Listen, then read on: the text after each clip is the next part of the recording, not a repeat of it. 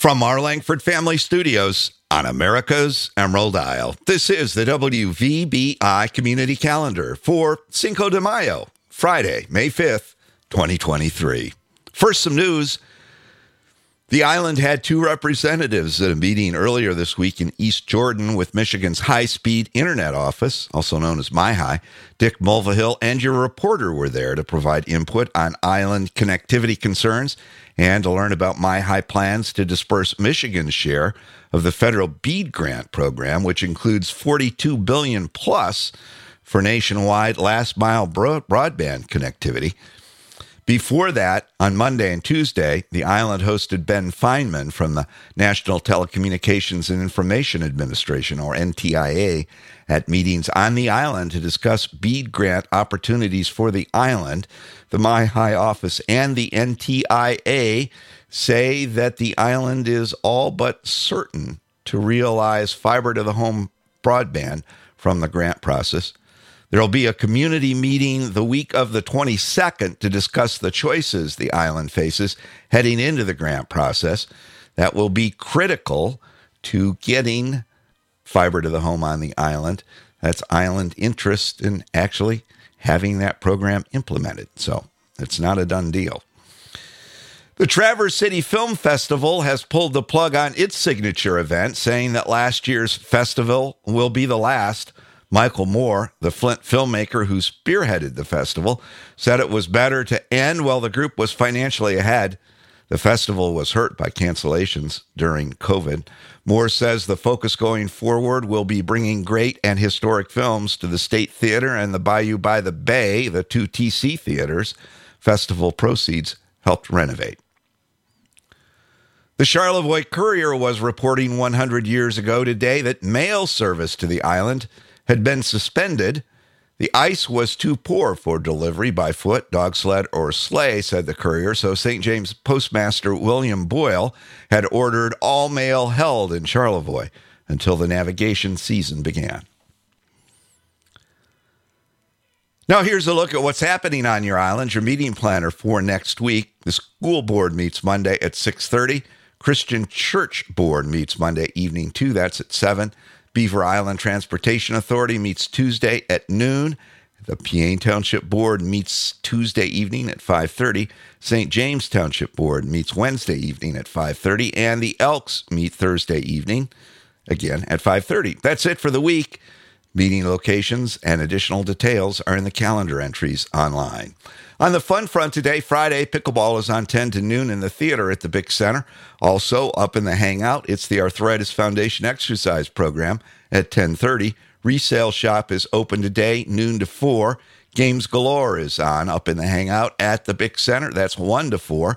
The Historical Society and the Northern Islander have a reception to celebrate the launch of the paper from the print shop, or publication again from the print shop. It's a chance to meet the new team.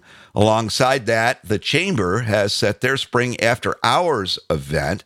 After some time at the print shop, they'll head up the street to the Emerald Isle Inn for a look at the changes there. And don't forget, Friday is pizza night at Del Winnie's. Eat in or take out. Just get your order in by 7. By the way, the Northern Island reception and the chamber event start at the print shop at 6 o'clock this evening. With snacks and drinks, everyone is welcome to attend. Saturday, Resale Shop open noon to 4. Lego Club is at the library at 1. Bick Center has movies at 4 and 7. Mummies is the matinee at 4 o'clock. 3 ancient mummies wind up in modern-day London to recover a royal ring stolen by an English archaeologist. The evening show is Champions. That's at 7.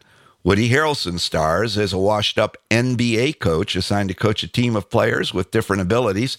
It's a heartwarming, fun-filled story of a team coming together to win a lot more than basketball games. Both shows are great for the whole family and will be on the big screen with the big sound in the Bick Center Theater, so you can see the movies the way they were meant to be seen. Remember, no charge for admission, but your free will donation helps keep the movies coming. Concessions stand open for both shows for snacks, a meal, or both, or feel free to bring something in from outside. Sunday, there are services at the Christian Church at 10 and Mass at Holy Cross at 12:15. Also, Sunday brunch at the Shamrock, 9 to 2. Birthdays, quite a list today. Pam Moxham, Andrew Kenwabakisi, Doug Meany, and Shannon Duck are all celebrating today on what would have been my dad's 99th birthday. Tomorrow, Christy Albin, Adam Martin, Jessica Crandall, Aaron Holmes, and Lotta Garrett blow out the candles. Sunday, Jackie LaFonier, Dave Avery, Tessa Jones, and Jackson Kirby celebrate. Happy birthday to Tessa, Jackie, Lotta, Aaron, Jessica, Christy, Shannon, Pam, Jackson, Dave, Adam, Doug, and Andrew. And if we missed you on that list, happy birthday to you, too, from all of us at WVBI and your Beaver Island Community Center. Traffic, no delays inbound or outbound to the airport. The Island Beltway is running smoothly, and there are no bridge delays. But let's be careful out there.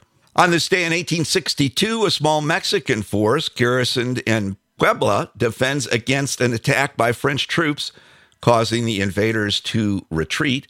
The anniversary of the battle will become a regional holiday in Puebla. In California, Mexican Americans will begin celebrating the victory the very next year. Their annual observance will gain popularity across the U.S. and evolve into a general celebration of Mexican heritage and culture, now known as Cinco de Mayo.